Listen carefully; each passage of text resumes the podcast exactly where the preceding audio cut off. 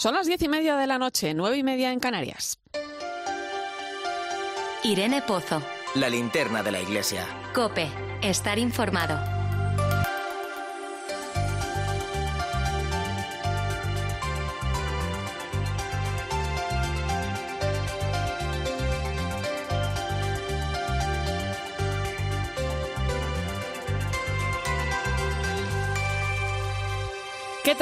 ¿Cómo estás? La verdad que, bueno, el día de hoy deja muchos mensajes.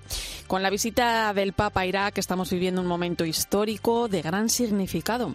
La guerra que durante tantos años ha sacudido este país deja sufrimiento a sus espaldas.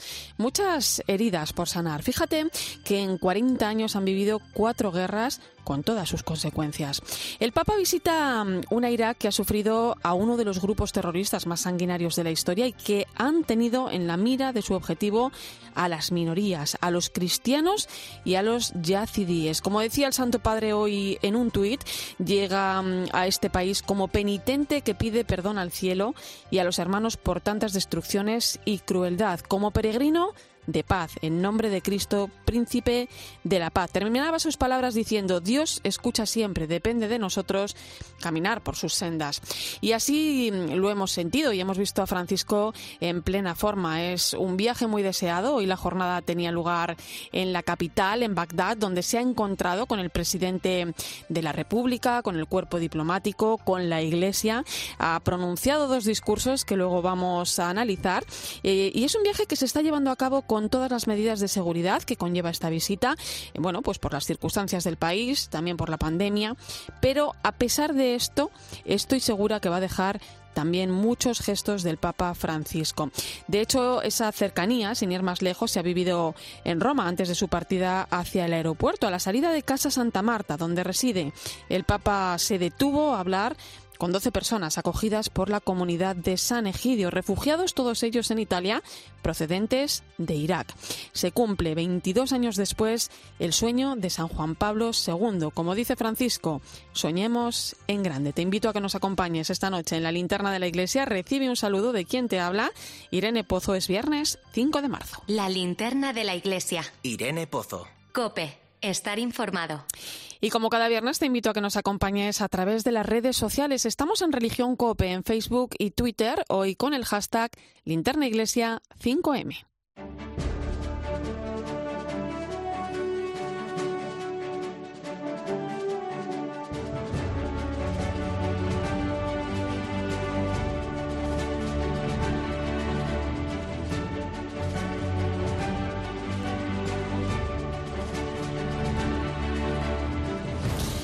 A esta hora repasamos algunas de las claves de la actualidad que nos deja mm, la semana. A ver estos datos. Ocho millones y medio de contribuyentes marcaron la X en la casilla de la Iglesia el pasado año. Son 106.000 más el año anterior. La conferencia episcopal ha publicado esta semana los datos de la asignación tributaria a favor de la Iglesia, lo que supone unos 35 euros por contribuyente para apoyar la labor pastoral y asistencial de la Iglesia. El director del Secretariado para el Sostenimiento de la Iglesia de la Conferencia Episcopal, Miguel Ángel Jiménez, destacaba el aumento de declaraciones a favor de la Iglesia en un momento tan duro como este. A veces la percepción es de que hay mucha gente en retirada, de que la Iglesia no está de moda y sin embargo hay un referéndum anual que es la X de la Iglesia y que nos está demostrando año a año una subida en números absolutos en las personas que ofrecen su apoyo y que reconocen la labor de la Iglesia. Hay que recordar que la declaración de la renta se hizo en uno de los momentos más duros de la pandemia, cuando la Iglesia redobló esfuerzos para atender a los más golpeados por la crisis. Jiménez agradece la solidaridad de los contribuyentes en un momento tan duro hay que estar agradecidos porque seguramente somos de los países del mundo con una mayor sensibilidad hacia las necesidades de los demás, hacia las carencias de los demás y cuando eso sucede y hay que ver no solo la declaración de la renta, sino tanta gente como se vuelca por ayudar a los demás, cómo tiene metido hasta el fondo que esa labor o ese estar atentos a lo que los demás necesitan es algo tremendamente humano. La Comisión Episcopal de Liturgia ha adaptado las normas emitidas por la Congregación para el Culto Divino y la Disciplina de los Sacramentos de cara a la celebración de la Semana Santa. La nota refleja observaciones de carácter general, como la recomendación de la participación presencial de los fieles en las celebraciones, siempre que sea posible. Reducir al mínimo los ministros participantes en ellas o evitar la distribución de folletos, cancioneros y otros papeles que puedan pasar de mano en mano. También incluye una serie de modificaciones modificaciones litúrgicas para cada una de las celebraciones. Por ejemplo, que el Jueves Santo no habrá lavatorio de pies, pero sí procesión y reserva del Santísimo. Además, la celebración de la Pasión del Señor del Viernes Santo o la Vigilia Pascual deberán asegurarse tanto en las catedrales como en las principales parroquias de la diócesis. La nota completa se puede consultar en la web de la Conferencia Episcopal y en cope.es.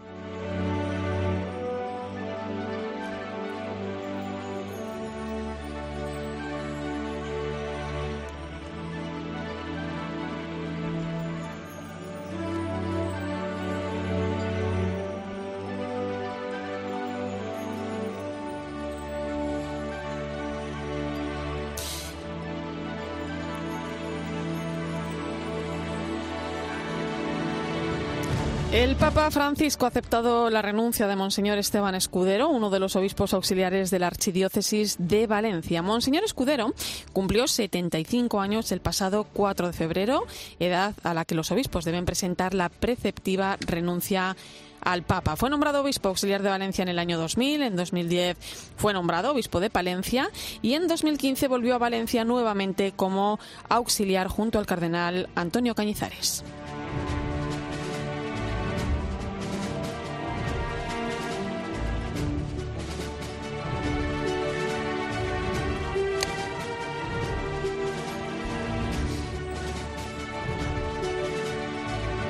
La Comisión Episcopal para la Educación y la Cultura de la Conferencia Episcopal ha celebrado esta semana la segunda sesión del foro online hacia un nuevo currículo de religión católica. Entre los participantes de esta sesión estaba el colaborador de este programa de la linterna de la Iglesia, Fernando Vidal, que señaló la importancia de la enseñanza religiosa para formar en la fraternidad. Para afrontar los desafíos ontológicos de la próxima modernidad y el nuevo tiempo que ya ha comenzado a formarse, va a ser necesario encontrarse, dialogar y crear con el conjunto de sabidurías y de cosmovisiones, así como ser capaz de dar razón, de razonar las propias creencias para que la movilidad sea sostenible, la reflexividad sea posible e iniciemos la fraternidad de la gran revinculación de la humanidad. Y este domingo la Iglesia en España celebra el Día de Hispanoamérica con el lema Con María, unidos en la tribulación. En su mensaje para esta jornada, el presidente de la Pontificia Comisión para América Latina nos recuerda que antes la pandemia del coronavirus todos estábamos en la misma barca y nos pide que nos unamos en lazos de fraternidad, de colaboración desinteresada, de generosidad y de cuidado mutuo.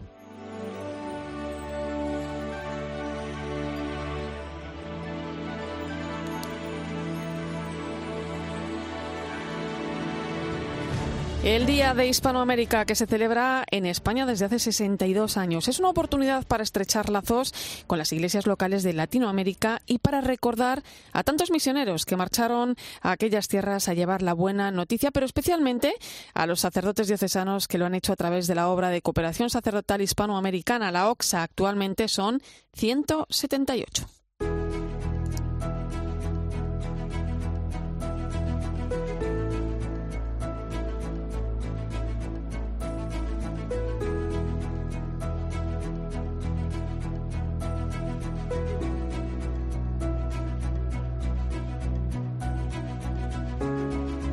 Pues uno de los sacerdotes que forman parte de la OXA es Francisco José Ferrer. Él es sacerdote diocesano de la Archidiócesis de Valencia y ha realizado su labor misionera en Perú, concretamente en el distrito de Comas, en la capital, en Lima. Buenas noches, padre. Hola, muy buenas noches. Em, ¿Por qué decide un sacerdote diocesano? Porque los misioneros de la OXA, hay que decir que son sacerdotes diocesanos, ir a la misión. Sí, pues mira, eh, generalmente, o por lo menos en mi caso, es por vocación. Eh, yo descubrí eh, mi vocación misionera casi, casi, al mismo tiempo de mi vocación sacerdotal siendo niño. Sobre todo porque mi vocación sacerdotal me vino por, la, por el testimonio de otro sacerdote pero al mismo tiempo mi vocación misionera me vino por el testimonio de muchos misioneros que venían al seminario a contarnos todo lo que hacían. Y, eso suscitó en mi interior pues esa inquietud de poder también yo, eh, eh, cuando pudiera ser, eh, poder tener esa experiencia misionera y, y, llegó el momento en el año 2010 de poderlo realizar. Por tanto, es de, por vocación, y por también por gratitud. Sí, evidentemente, sí. La vocación es eso también, sí. Em, decíamos que has estado en Comas, uno de los barrios más pobres de Lima. ¿Qué te encontraste allí? ¿Cómo es la gente que, que estaba allí? Bien, eh, Comas evidentemente es un distrito pobre, pero no es el único. ¿eh? La mayoría de Lima solo tiene dos o tres distritos ricos o de clase media, pero la mayoría es, eh, es pobreza. Y cuando digo pobreza me refiero a kilómetros y kilómetros y kilómetros de lo que se llaman asentamientos humanos, donde llega la gente de, del interior del país o de la selva y simplemente hace cuatro paredes con madera, como si fuera un cuarto, pero eso es su casa. Y es su casa sin agua y sin luz, mm, pues la mayoría de las veces durante diez años. Entonces, como te he dicho, tanto Comas como otros barrios de allí, otros distritos de allí, pues viven, mucha gente vive así. Y además, como Lima es desierto eh, y, es también cerro, pues además ves una casa al lado de otra, al lado de otra, al lado de otra, todo casitas muy pequeñas donde viven mucha gente, eh, como te he dicho, sí. Entonces hay mucha pobreza, la pobreza trae por sí mismo también inseguridad, eh, la gente intenta ganarse la vida como puede, Lima es enorme, para atravesarla son muchas horas, entonces a veces incluso para trabajar en, pues limpiando casas en los barrios más ricos, pues la gente se desplaza dos horas en autobús y regresa también dos horas, por tanto pierde cuatro horas al día, todos los días, y a veces por sueldos incluso miserables. Entonces, en mi barrio, pues más o menos había mucha gente en este aspecto. Es cierto que había eh, gente ya que vivía muchos años allí y que ya le había podido dar incluso estudios universitarios a los hijos, pero con mucho esfuerzo. Pero es verdad que sobre todo las partes más altas del barrio es gente pues que a lo mejor hace 10 años o 20 años que, llegó allí y entonces intenta sobrevivir, sobrevivir como puede. ¿Y cómo pone uno remedio a todo esto? ¿Cómo ayuda dentro de las posibilidades? Claro, no, ponemos, no podemos remedio. Eh, eh, mi experiencia de, esos seis años es que nosotros somos como una gota en medio del océano. O sea, nosotros vamos y volvemos y los problemas siguen. Pero, pero es cierto que cuando vamos, pues bueno, o sobre todo cuando estamos allí, decimos, bueno, yo esto no lo puedo arreglar, pero puedo aliviar.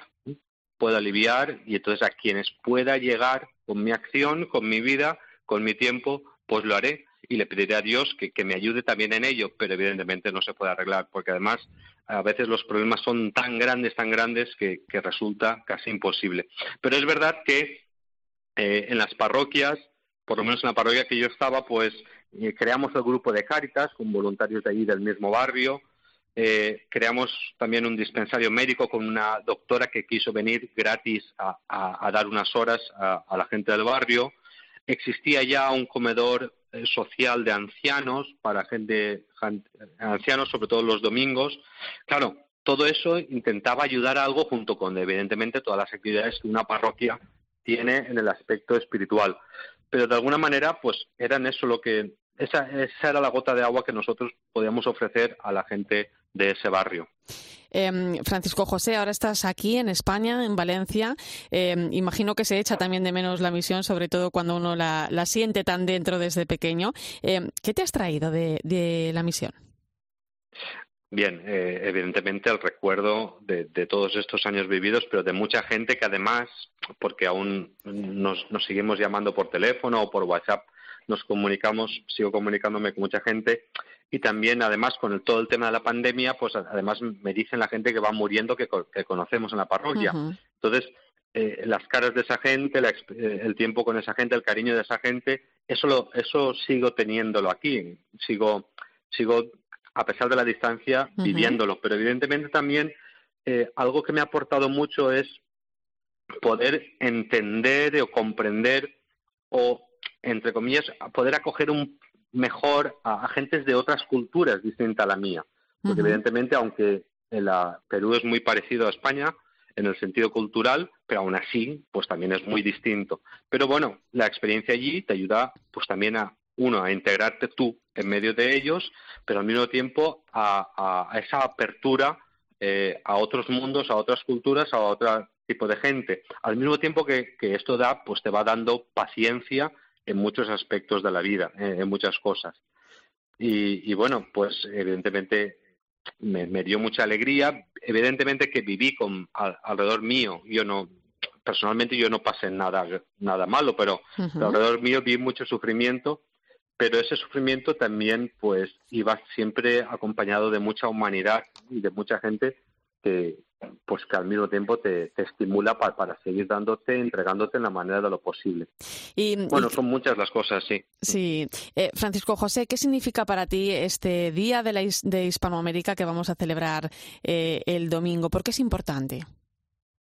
Bien, eh, personalmente, porque por todos los recuerdos, todo lo vivido allí, pero sobre todo porque, evidentemente, es la Iglesia de España, en este caso, en mi caso, la Iglesia de Valencia, pues hace muchos años que, ha, enviado sacerdotes diocesanos para ayudar, ¿eh? para colaborar con aquellas diócesis donde falta pues muchos sacerdotes, eh, donde la mies es abundante y los obreros son pocos. Eso es tal cual, realidad. Entonces, eh, celebrar este día es un poco rezar por todos los que están y rezar por todos los que en el futuro puedan ir, para que el Señor para que Dios siga eh, tocando eh, el corazón de no solo sacerdotes, sino también religiosas, religiosos, laicos, que puedan hacer eh, este tiempo, esta experiencia de, entrega, sea, sea por el tiempo que, sea, porque al final es Dios un poco el que, el que va marcando un poco la vida y los tiempos, pero, pero es un tiempo para todo eso, para rezar, para dar gracias, para llamar también a la solidaridad y para seguir en comunión, en comunión, porque evidentemente la misión y la fe es para todo el mundo y hay misioneros también valencianos, incluso y españoles por todo el mundo, eso lo sabemos. Pero es cierto que culturalmente, pues Sudamérica, Hispanoamérica, pues nos acerca mucho a, España. Siempre ha habido mucha conexión, mucha mucha relación. Entonces todo ello es importante. Pues con este mensaje nos vamos a quedar, Francisco José Ferrer, misionero de la OXA. Gracias por tu tiempo, gracias por tu testimonio y te mando un fuerte abrazo. Igualmente, muy buenas noches a todos. Escuchas la linterna de la iglesia. Con Irene Pozo. Cope, estar informado. Son las 10 y 47 minutos de la noche, una hora menos en Canarias. Echamos la vista ahora hacia nuestras diócesis. Te cuento otros asuntos destacados de la semana.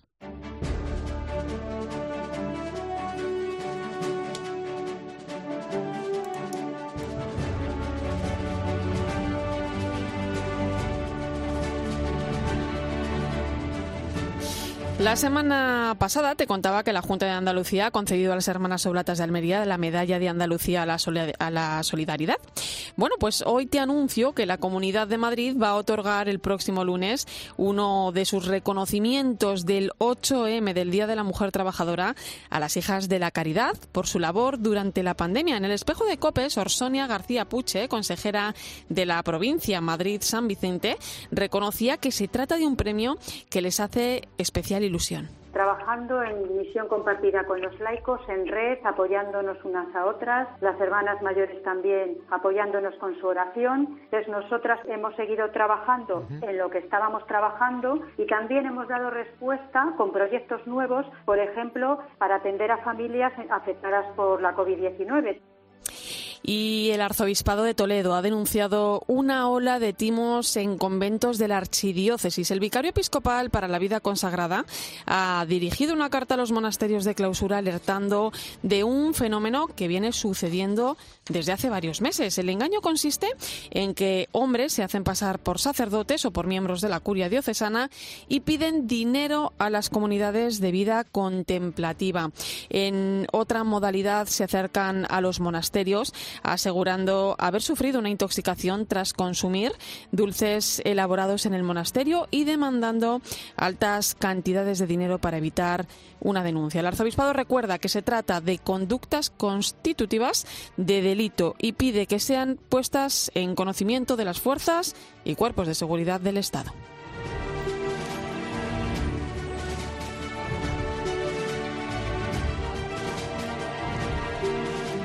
Aguanta un poco la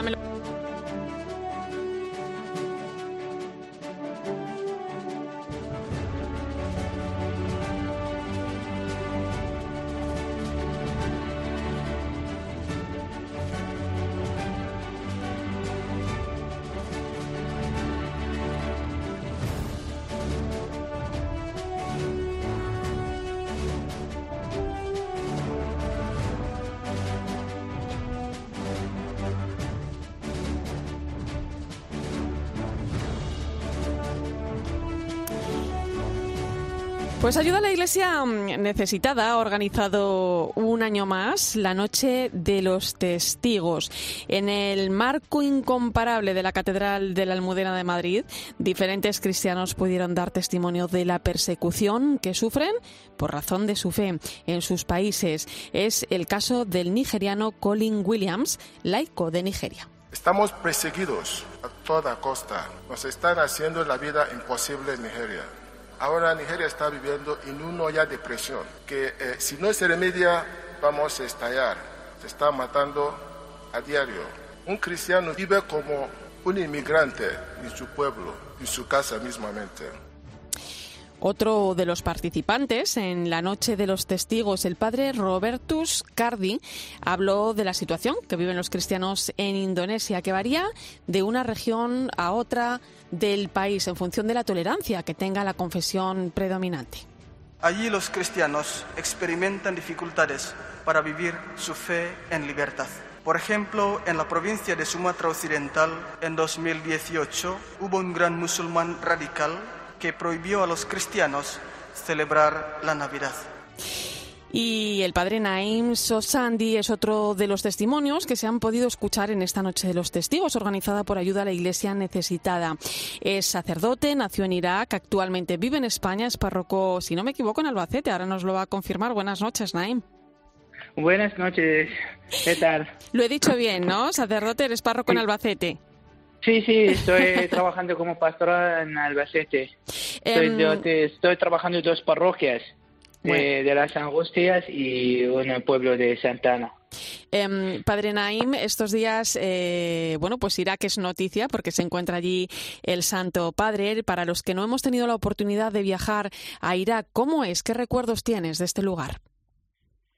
Pues es mi tierra, la tierra de donde he nacido y donde he educado toda mi familia, está ahí toda mi historia y también de donde he sufrido. Así tengo un poco recuerdos de todo, de alegría, de tristeza, pero será siempre mi tierra pues mi patria así siempre está en mi corazón. Eh, Naim, porque eh, hay que recordar que, bueno, tú junto al resto de tu familia, tu padre, habéis eh, sufrido en primera persona el terror del Daesh. Incluso un hermano tuyo fue asesinado por, por su fe. Imagino que no es fácil ser cristiano en Irak. No, para ser eh, y vivir como un cristiano en Irak es muy difícil. Siempre tienes que preparar para ser mártir por eso mi familia siempre prepara a nosotros eh, como eh, para que no tengamos miedo para morir en el nombre de Cristo. Por eso siempre tenemos que preparar, eh, no sabemos a qué hora llega, vamos a morir, una bomba o asesinado de una persona. Pues es muy difícil la situación de los cristianos en especialmente y se está en una situación muy compleja pero siempre tenemos la esperanza del Señor que está siempre con nosotros en este fe, está siempre con nosotros en esos momentos. Y así vivimos con la esperanza del Señor. Eh, Naim, eh, supongo que estás en contacto con amigos y, familiares de, Irak. Em, no sé cómo, si tienes noticias de cómo están viviendo allí em, este viaje del Papa Francisco, incluso cómo lo estás viviendo tú desde la distancia. Pues de verdad es un poco diferente, pero yo sigo en mi corazón la alegría y mm, no eh, bueno yo me gustaría estaba ahí también pero tampoco no he pedido porque ya eh, yo confío el señor quiere que, que vaya a estar ahí aquí y pero eh, ahí la gente está muy mencionada ilusionada y están esperando la visita del Papa especialmente en Caracas la ciudad más importante de los cristianos en Irán pues están eh, esperando con eh, brazos abiertos para recibir eh, su bendición y para entrar a nuestra catedral, la Inmaculada Concepción, que fue construida por ayuda a la iglesia necesitada, especialmente la iglesia española. Em, y además es una iglesia que, que, va a visitar el Santo Padre el, el próximo domingo. Em, ahí se va a encontrar con la comunidad cristiana. Eh, Naim, te doy las gracias por tu testimonio, por ayudar a, a la verdad. ¿no? Nosotros, eh, tú y yo, nos vamos a ver este domingo en persona porque me vas a acompañar en 13 con esa visita del Papa Caracos, algo que, que te agradezco enormemente. Así es que igual que también te doy las gracias por tu fe. Hasta pronto. Nos pues vemos. Nada. Bueno, muchas gracias. Adiós, hasta pronto. Hasta pronto. Y mm, a partir de las 11 de la noche, las 10 en Canarias, vamos a viajar hasta Irak. Vamos a hablar con nuestra enviada especial que conoces bien, Eva Fernández, que acompaña al Papa en este viaje y veremos cómo ha vivido la jornada. Recuerda que puedes seguirnos en redes sociales. Estamos en Religión Cope en Facebook y Twitter. Hoy con el hashtag Linterna Iglesia 5M. ¿Y tú qué piensas? Escribe a Irene Pozo en Twitter en arroba religión-cope y en nuestro muro de Facebook Religión Cope. ¿Te apetece pasar un buen rato? Vamos a ver a Aupa Uriarte. Aupa Herrera, yo soy como A tú. las 10 de la mañana en la radio no encontrarás nada mejor que la divertida mirada de Carlos Herrera y John Uriarte en la hora de los fósforos. Más de la mitad de los españoles confiesan que no recuerdan cuál es el número de su teléfono fijo. ¿Es tu caso? No, porque siempre ha sido el mismo en Sevilla desde, imagínate, cuando Telefónica se inventó. O sea, que es el teléfono 24, así, no quiero decir que es un número Sí, corto. sí, sí, es un número corto, La comparativa no la he entendido. De lunes a viernes, de 6 a 1 del mediodía, el mejor entretenimiento lo escuchas en Herrera en Cope. ¿Que por qué me gusta Cope? Porque si pasa algo, sé que van a estar ahí para contármelo. 2020 nos trajo la enfermedad y 2021 nos trae la vacuna contra esa enfermedad en un solo año. Y porque además me lo explican como nadie. El coronavirus ha truncado una de las grandes asignaturas pendientes de España, el empleo. El mercado de trabajo recibió un golpe durísimo en 2020. El año Porque tienen el mejor equipo de deportes. Señoras y señores, escuchen tiempo de juego. Y las mejores historias. Pablo es un ingeniero de Orense que cada día se mimetiza con un artista y se pone a bailar y cantar delante de todos sus vecinos. Cope es más que una radio. También en cope.es y en tu móvil. Da like a los comedores y a los roperos sociales. Da like a ayudar a las familias en riesgo de exclusión y a todo lo que tu parroquia hace por los demás. Si te gusta su labor, apóyala con un donativo en donoamiiglesia.es y como siempre, ella se encargará de hacérselo llegar a los que más lo necesitan. Con el Santander, llenemos el barrio de likes. Solo Juan Macastaño consigue que te acuestes cada día sabiendo todo lo que pasa en el deporte. El Granada hace historia, ¿eh? Buen resultado para pasar adelante y meterse en octavos de final de la Europa League. Diego Martínez, el entrenador del Granada, Mister. Hola, ¿qué tal? ¿Está siendo noches. consciente la gente de, de lo que estáis consiguiendo? El triunfo de- del humilde como somos nosotros. En la radio deportiva, modesto, Juan en Macastaño no tiene rival. Es el mejor comunicador y cuenta con el mejor equipo. Isaac Fouto, ¿qué va a decir la UEFA? Según ha podido saber la cadena COPE, la jugada entre Mendy y Freulier, esa tarjeta roja que mostró el árbitro alemán, fuentes consultadas por la UEFA en este programa avalan por completo... De lunes a viernes, de once y media de la noche a una y media de la madrugada, el partidazo de Cope. Lo damos todo. Escuchas la linterna de la iglesia. Y recuerda, la mejor experiencia y el mejor sonido solo los encuentras en cope.es y en la aplicación móvil. Descárgatela. ¿Tienes que llevar tu Opel al taller durante estos días? Ahórrate desplazamientos. Hasta el 31 de marzo el servicio de recogida entrega a domicilio de Opel Postventa no tiene coste. Además, aprovecha la oferta 2x1 en cambio de neumáticos en primeras marcas. Consulta condiciones y disponibilidad en tu servicio oficial o en opel.es y no pares tu ritmo de vida. Quizás necesites volver en coche o en patinete, con una reforma o estudiando algo nuevo, pero hay algo seguro. Sea lo que sea, en Cofidis te ayudamos ofreciéndote cuotas más flexibles y ahora con un interés más bajo desde el 595 TIN y el 612 TAE. Descúbrelo en cofidis.es. Cofidis, para volver cuenta con nosotros.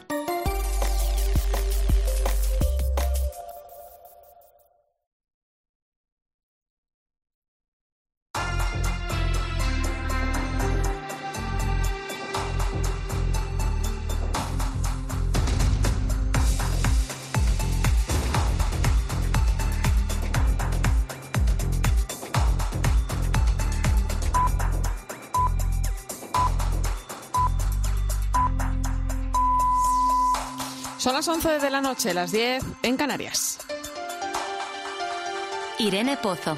La linterna de la iglesia. Cope. Estar informado.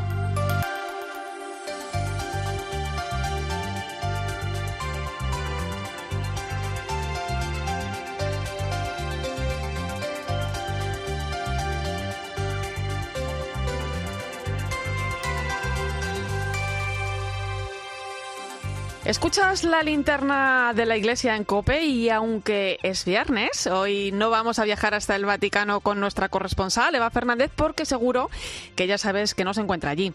Está en Irak acompañando al Papa Francisco en su visita a este país. Buenas noches, Eva. Muy buenas noches, Irene. Que parece, parece mentira, ¿eh? Llevo ya dos semanas diciendo que parece mentira, pero en esta ocasión es verdad. Eh, os puedo saludar desde Irak. Eh, llegó el momento, Eva, llegó el momento. Primera jornada superada. Eh, imagino que lo habrás vivido intensamente, muchos mensajes que ahora vamos a analizar, pero sobre todo una llamada a la esperanza ¿no? y, un no rotundo a la violencia. ¿Cómo has vivido esta primera jornada? ¿Qué impresiones quedan? Bueno, pues eh, ahora que ya han pasado unas horas desde el último acto que tuvo el Papa Francisco. De hecho, estamos a punto de comenzar, a esta hora de la noche casi estamos a punto de comenzar la jornada del día siguiente, ¿no? Bueno, pues es verdad que lo que me ha llamado la atención desde casi desde el mismo instante en el que hemos aterrizado ha sido cómo el país ha conectado con el Papa y el Papa con ellos, ¿no? Estaba clarísimo que estaban deseando recibirle y, y te diría comenzando por lo último que ha sido muy emocionante eh, pisar eh, una iglesia regada con la sangre de mártires, la Ujú. Catedral de Bagdad. Como sabemos, hace tan solo 11 años fueron asesinadas 48 personas cristianas y, y 7 eh, musulmanas eh, que también perecieron en aquel atentado. Y, y se podía leer, por ejemplo, fíjate que yo me he quedado ahí como, como petrificada. Se podía leer en una esquina el nombre del pequeño Adán de tres años Fíjate. y de un recién nacido de solo tres meses, porque han dejado como una especie de cristales, de piedras, para que nunca nadie olvide lo que ocurrió allí, ¿no? Entonces, el Papa, evidentemente, era imposible que no hablara de lo que ocurrió, ¿no? Y ahí ha, recordado a todo, con mucha fuerza a todas las víctimas de la violencia y de las persecuciones que pertenezcan a cualquier comunidad religiosa, ¿no? Y luego les ha dicho con mucho cariño que aunque la comunidad católica en Irak sea pequeña, como un grano de mostaza, les explicaba, les ha invitado a que no se dejen contagiar nunca por el virus del desaliento, ¿no? Y, y les ha insistido sobre todo en ese punto crucial, ¿no? No olvidar nunca mm, que mm, el Evangelio, que Cristo se anuncia a través del testimonio de vidas transformadas por la alegría del Evangelio, ¿no? En fin, que les ha dado una inyección de optimismo de, las, de las que venía eh, dispuesto a entregarles y, mm, y- y luego Irene en ese primer discurso eh, a este país que no podemos olvidar, que está desgarrado por tantas guerras, ¿no? Allí el, el Papa en el Palacio Presidencial de Bagdad les ha, les ha dicho que si solo logramos mirarnos mm, entre nosotros, solo, si solo nos quedamos en nuestras diferencias, pues no será imposible recomenzar un proceso de reconstrucción, ¿no? Y será imposible dejar a las generaciones futuras un mundo mejor, más justo y más humano. Ahí se ve cómo el Papa va abriendo horizontes, ¿no? Les, eh, les ha estimulado a mirar más allá de todo lo, el mal y el horror que, que, mm, que han pasado. Y, y a mí también, pues, pues me ha llamado la atención algo que, que realmente no es nuevo escuchárselo al Papa, ¿no? Pero, pero es verdad, ¿no? Mm, Les ha dicho que venía a Irak como penitente y les pedía el perdón al cielo y a los hermanos por tantas destrucciones y por tanta crueldad, ¿no? Ha sido ha sido un momento, la verdad, eh, pues bastante, bastante impactante. Yo creo que llevamos ya eh, solo en un día tantos momentos impactantes, Irene, que... Pues queda, queda, ¿eh? hay que guardar fuerzas. Eva, además, decía el Papa mm, esta mañana en el avión, decía que es un deber visitar esta tierra martirizada. Creo que habéis podido saludar al Santo Padre, habéis podido compartir unos momentos con él. Cuéntanos qué os ha dicho, si has podido saludarle de forma personal. Sí, sí, he, tenido esa suerte igual que hemos tenido todos los periodistas, que eh, la verdad eh, estábamos un poco intranquilos porque no teníamos ni idea de si iba a ser posible o, que el Papa se acercara, pero, pero él, él muy gracioso porque como el Papa Francisco lo explica todo, ¿no? Lo explica, dice, bueno, pues hombre, por la pandemia no os voy a dar la mano, no os voy a dar la mano, pero sí que me quiero acercar, estar cerca de vosotros, lo ha repetido. Y, eh, y efectivamente ha ha ido, ha ido haciendo un giro, con cada uno se ha detenido. A mi compañera de la agencia F, Cristina, eh, pues le ha, mm, Cristina le ha dicho que estábamos echando mucho de menos a, Valentina Larraqui, la decana de los vaticanistas. Entonces, lo curioso es que el Papa se ha quedado con ello porque luego ha seguido dando la vuelta y al final ha comentado, mm, quiero dedicaros unas palabras que ha dedicado a Valentina. Y bueno, pues evidentemente yo estaba deseando poder entregarle al Papa lo que llevaba porque era eran en nombre de los cristianos perseguidos un, eh, unos documentos conseguidos por ayuda a la Iglesia necesitada realmente fabulosos mm, como a lo largo del día hemos ido contando Irene en distintas programaciones tanto en COPE como 13 pero el Papa de forma especial se ha conmovido con el, con el documento con el listado de precios que se ponían a la venta las mujeres cristianas hoy y días ¿no? y el Papa muy dolido ha dicho pues es que es que esto está pasando en Europa esto ocurre igual sin papel, ¿no? O sea que, que, sí, ha sido, ha sido una preciosidad, ¿eh? Incluido, incluido un cuaderno de dibujos precioso de unos, de, los, de unos niños de un colegio de Madrid en representación de los niños de España, que claro, pues ellos también quieren, quieren ver al Papa Francisco. O sea que, que ha sido, hemos tenido ocasión para todo. Bueno, es que si no, si no llegas a pedirle, eh, Santo Padre, venga usted a España de alguna manera. Sí, pero con mucha suavidad, o sea, con mucha suavidad. Nada de agobiarle ni de ni de crearle sin ninguna presión, ¿no? Es la, es, son los, somos los, españoles, los jóvenes, los presos, los niños los que pues estarían encantados de recibir al Papa en España y de eso se trata. Sí, sí, efectivamente. Oye, Eva, quedan aún dos días por delante antes de regresar el lunes a Roma. ¿Qué le espera al Papa en estas jornadas?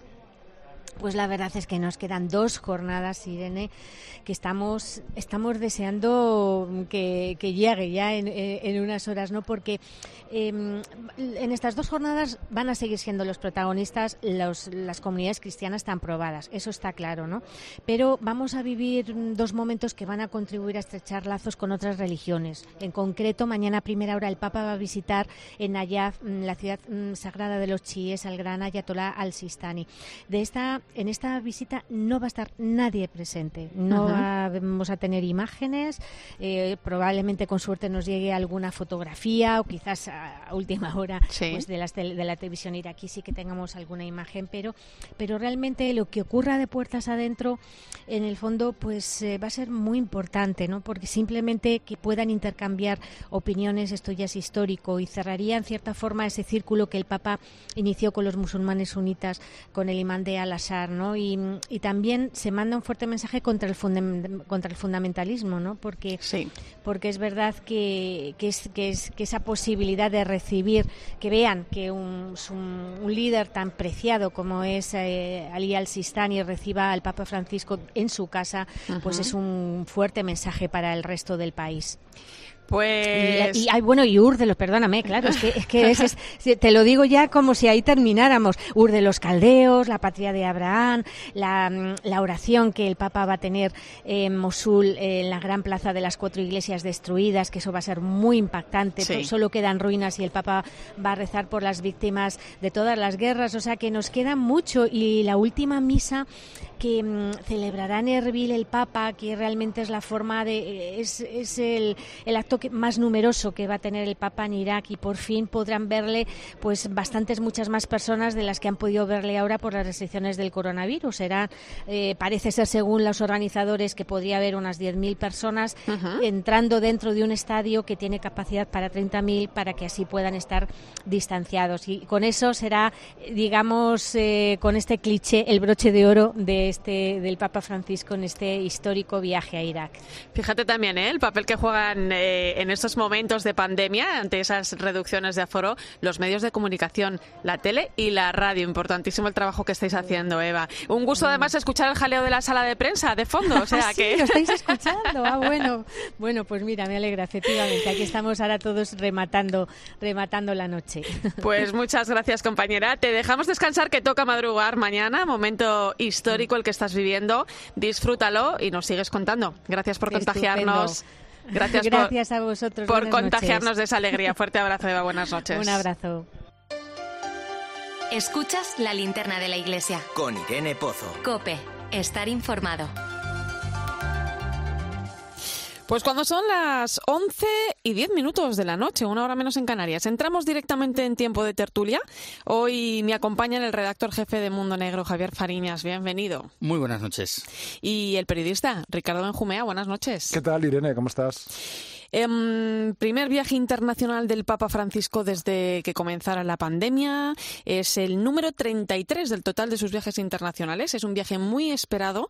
A lo largo de estos años el Santo Padre ha expresado su deseo de visitar este país en varias ocasiones. Eh, primeras impresiones de esta jornada. ¿Qué podemos esperar de esta visita? Porque tiene muchos aspectos no solo pastorales, ¿eh? también políticos, sociales. Fíjate, no hablabas de políticos. El Papa tiene una norma y es no viajar a un país en año electoral. Pues en este país se lo ha saltado porque es año electoral en Irak. ¿Cómo será la cosa? Porque los objetivos que los hay políticos son absolutamente básicos de primer orden. Es decir, cómo hacer de Irak un país en el que las distintas comunidades puedan convivir en paz, construir juntas. ¿no? Esos han sido sus primeros mensajes nada más llegar. Él no se ha dirigido primero a los cristianos, se ha dirigido primero al conjunto de las comunidades de Irak. Y él no se ha dirigido en primer lugar o no ha recordado en primer lugar eh, la persecución, asesinato de tantos cristianos. Ha hablado de otra minoría, la yazidí y después sí, después ha ido a estar eh, con los suyos en un lugar, en la Catedral Sirio-Católica de Bagdad, donde eh, pues hace diez años, ¿no? Pues conocimos aquella terrible masacre, ¿no? Que cada vez que uno relee las crónicas de entonces, pues se le ponen, se le pone la carne de gallina. Javier. Bueno, pues nada, yo creo que este, este Papa, aparte de, de lo que apunta Ricardo, pues es una, una reafirmación de, de la apuesta por las iglesias minoritarias, o sea, que, esos escenarios de grandes comunidades eclesiales donde la iglesia es, vamos a decirlo en el buen sentido, influyente, pues eso evidentemente no es, no es así. Y bueno, pues evidentemente dice Ricardo que ha roto el Papa un poco esa norma no escrita de no viajar en años electorales, pero es que si no viaja en año electoral probablemente la, la puerta de, de, Bagdad se le hubiera cerrado, ¿no? Y hay que recordar que el, Papa, el, Papa, Juan Pablo II no pudo viajar y después de prometerlo ha sido uno de los países que han estado prácticamente presentes en, en las reflexiones del Papa. Tantos sí, Y Benedicto en 2008 también estuvo cerca de viajar y también se, se, se los planes. en, esas reflexiones ha estado siempre Irak y después de prometerlo en 2019, bueno, pues, pues lo, ha, lo ha cumplido ahora. Eh, viendo las imágenes eh, hoy del Papa, viéndole a él sin mascarilla, ¿no? Muchos se preguntaban eh, qué es lo que pasa, ¿no? Hay que recordar que tanto el Papa como todas las personas que, que viajan con él van en un avión COVID-free, como, como se dice, ¿no? También los periodistas van todos inmunizados, han recibido la vacuna, algo lógico. Eh, pero digo lo de la vacuna porque em, el Papa ha hablado de vacunas en su primer discurso. Eh, ha sido el cuerpo diplomático, ha dicho que el mundo entero está intentando salir de la crisis de la pandemia, que no solo ha afectado la salud y que para ello se requiere un esfuerzo de todos, entre ellos, pues una distribución equitativa de las vacunas, repensar nuestros estilos de vida. Claro, fíjate, si este viaje tiene, tiene un eslogan claro, ¿no? Es fraternidad, ¿no? El Papa llega con su, con su última encíclica muy reciente, ¿no? Y, y, y, esto que es un mensaje para el diálogo interreligioso, para la convivencia entre las distintas comunidades en Oriente Medio, pues cómo no lo va a ser también, ¿no? Ahora que estamos hablando de cómo salir de, de esta pandemia, recordando siempre el Papa que os salimos todos o, no saldremos, pero es que también son, son hechos científicos, es decir, eh, vamos viendo cómo surgen mutaciones aquí y allá, vamos viendo cómo la economía pues al final nos acaba de reactivar, eh, pues mientras no haya un amplio porcentaje de la población eh, pues ya vacunado, ¿no? Entonces al final ese egoísmo acaba siendo perjudicial para todos. Y esto, pues dicho en unos términos pues prácticamente de salud pública, tiene otra cara de la moneda en este viaje del Papa Irak, que es la, la fraternidad, cómo se empieza a tejer la, esa, esa fraternidad entre los pueblos, ¿no? Desde, desde abajo, ¿no? Desde, desde las comunidades, en, en, en lugares como, como Irak, ¿no? Uno de los de las cunas de la civilización humana, ¿no? Donde la convivencia eh, es, tan, tan frágil muchas veces, ¿no? Y cómo construir esa, esa convivencia, esa fraternidad en este viaje, cómo puede pues ayudar tanto no solamente a Irak, sino al conjunto del planeta. Sí, sí, sí, sí. Fíjate, en ese discurso ha dicho también el Papa, dice, basta de extremismos, no más violencia. Solo si conseguimos mirarnos entre nosotros, con nuestras diferencias, se podrá comenzar un proceso efectivo de reconstrucción. Eh, palabras del Papa acordes también al discurso que previamente pronunciaba el presidente de la República de Irak, que decía, es indispensable indispensable erradicar las raíces del terrorismo, combatir las ideologías extremistas y hacer prevalecer los valores de la convivencia. Irak merece el mejor futuro para sus hijos. Javier. Bueno, pues ya que aludes al presidente de la, de la República, Salih Kassim ha dicho eh, concretamente no se puede entender Oriente sin cristianos. Así que el, mensaje ha sido muy interesante y, muy claro.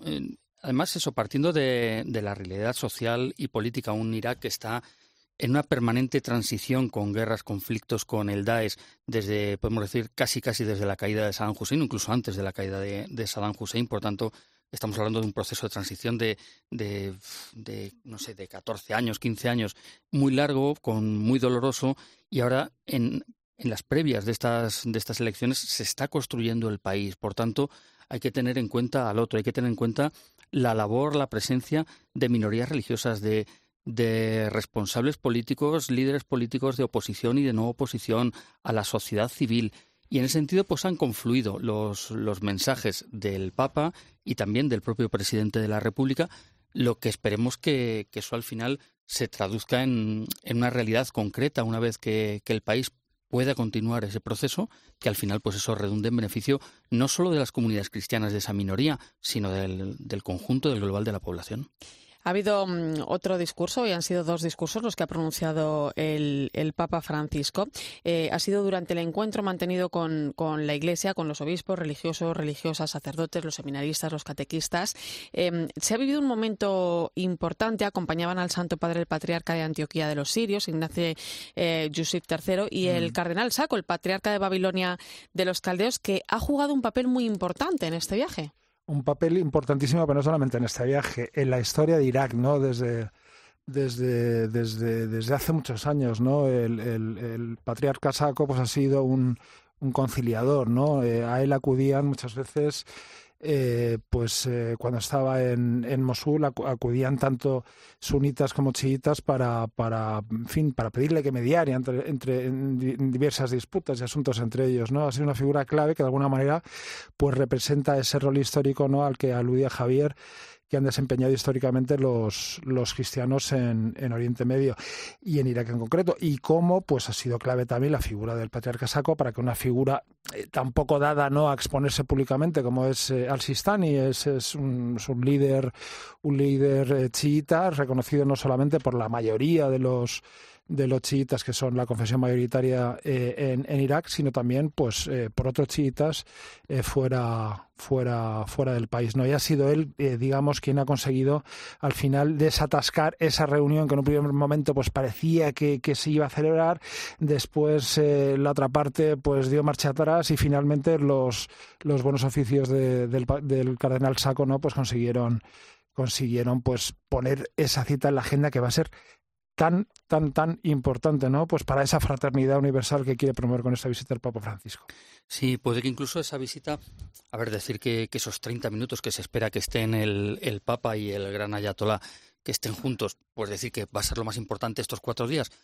Pues no lo sé, pero a lo mejor sí. Que que lo, lo otro dentro de, de, la importancia de lo que pueda decir el Papa de compartir el, el, tiempo, los momentos, las celebraciones con una iglesia mártir, con una comunidad que está en permanente diálogo un diálogo a veces con dificultades, otros sin ellas, pero, pero desde luego está en diálogo con, con otras confesiones que son mayoritarias, pero esos 30 minutos son importantes porque nos vinculan a, recordemos, uno de los grandes documentos, ese documento sobre la fraternidad humana que el Papa, el Papa firmó en 2019 y que entonces rubricó con el líder suní. Entonces ahora, que sea un líder chi el que bueno, no se espera que vaya a adherirse no, no, que no, salvo sorpresa, esto es como el fútbol, ¿no? Hubo no rumores, se espera, pero han perdido fuerza. No se espera, bueno, pero, pero incluso aunque no lo firme, que, es un paso importantísimo. Evidentemente que le reciba en su casa, pues es importante. Entonces, Además hay un dato, ¿eh? fijaros, porque hoy conocíamos esta mañana eh, conocíamos el dato de, de, que bueno al Sistani suele recibir a, a las personas que, que habitualmente eh, le visitan sentado. Y al Papa le va a recibir de pie. Y el Papa también se va a descalzar, que también es otro gesto, es otro gesto importante, ¿no? De, de, cortesía. Y si me permites volver brevemente a la cuestión de los cristianos, ha sido muy interesante, ¿no? La alusión que ha hecho el Papa, ¿no? Muchas veces pensamos en los cristianos de Irak como una iglesia mártir, eh, si me permitís decirlo así, heroica, ¿no? Pero el Papa ha hablado uh -huh. también de cómo hay que acompañar a esos cristianos en las durezas del día a día, las penalidades del día a día, que ya no es la guerra a lo mejor, pero sí es el paro, sí es la dificultad de, de conseguir una educación para los hijos, sí es la dificultad, pues en fin, de llegar a fin de mes, pues si es difícil en España, imaginaos lo que pueda ser en Irak, ¿no? Y para, para minorías muchas veces discriminadas en el acceso a empleo público y demás, ¿no? Y cómo el Papa anima a los a, sacerdotes, obispos y demás a acompañar a los cristianos en esas penurias ¿no? de, la, de la vida cotidiana. Y cómo también alude a ellas, también eh, animando a promover aún más el ecumenismo, ¿no? donde en ámbitos como, como Irak, ¿no? con tanta diversidad de iglesias, pues es algo casi natural ¿no? que, que cualquier cristiano como que lo lleva prácticamente pues en sus genes, ¿no? Ese, ese, ecumenismo, esa relación con los demás cristianos. La cercanía al pueblo, ¿no? Les ha pedido claro. a los obispos que se acerquen a los sacerdotes, a los sacerdotes y religiosos les decía que nunca vayan separados como si fueran una clase privilegiada. ¿no? ¿Cuántas veces habrá dicho eso? No os quedéis en la sí. sacristía y sin el despacho. Que es, lo que ha es dicho el mensaje. En infinidad de ocasiones, pues hoy lo he vuelto a repetir también. Bueno, pues repasando agenda, mañana el Papa eh, también va a tener un encuentro importante. Eh, Fíjate también, Ricardo, estaba pensando que en ese discurso el Papa efectivamente recordaba la importancia de las religiones y, y, acababa diciendo que ese pasado es la historia que tiene que servir para construir el nuevo futuro.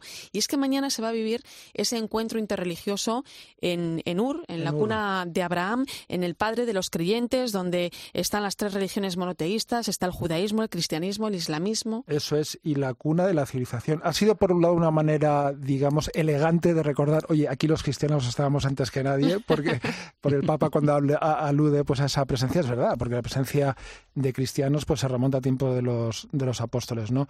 Pero qué importante es ese mensaje mañana, ¿no? Desde desde Ur, eh, patria de Abraham, pero también pues eso cuna de cuna de las de las eh, civilizaciones, ¿no? Que salga de ahí pues ese mensaje de de unidad y de fraternidad y en una situación internacional justamente pues tan complicada como la que estamos viviendo en estos momentos. No podemos olvidar ¿eh? tampoco que mmm, va a celebrar la Santa Misa en la Catedral eh, de Bagdad, en Rito Caldeo. El domingo el Papa viaja a la llanura del Nínive. Eh, allí es donde se refugiaron muchos cristianos que, que el ISIS perseguía y, y, ha comenzado su reconstrucción. Va a haber una oración por las víctimas de la guerra antes de visitar a la comunidad cristiana de Caracos. Lo contábamos antes con el padre Naim.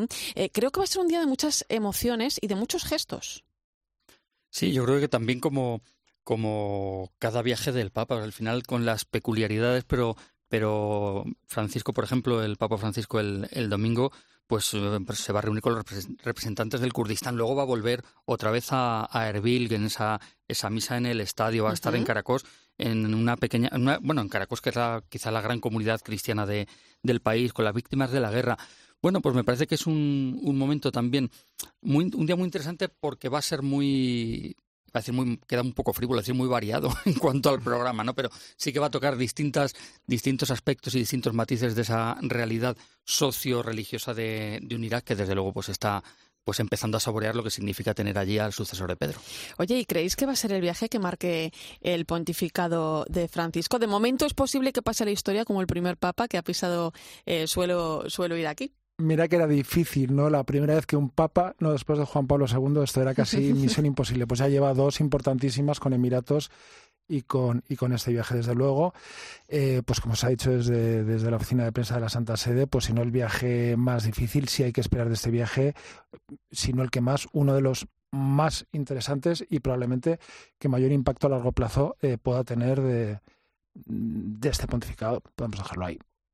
Bueno, pues no voy a quitar yo la razón, pero yo también digo que da, queda partido por jugar. Que, claro, es que hay tantos momentos, o sea, nos hemos acostumbrado a, a situaciones muy insospechadas, que imágenes visualmente tan, tan, tan llamativas y con tanto impacto, bueno, pues esta es una más, una más. Pues luego ya veremos el ranking cuando llegue el momento, ¿no? Pero, pero desde luego es un viaje importantísimo. El próximo viaje lo contamos. Le lo ponemos en el escalafón, ¿no? Pues nos quedamos sin tiempo, compañeros. Ha sido un placer. Ricardo Benjumea, muchas gracias. Gracias, Irene. Y Javier Fariñas, hasta pronto. Hasta la próxima. Y mm, nos vamos hoy con una frase que ha recogido la agencia Fides de Italia, con una cita de precisamente del Ayatollah al-Sistani, el líder chií, que mañana se va a encontrar con el Papa Francisco y dice así, dice, vosotros sois una parte de nosotros y nosotros somos una parte de vosotros. Gracias por acompañarme en esta noche, mantener la linterna de la iglesia encendida. Te quedas ahora con el partidazo de Cope y Joseba Larrañaga.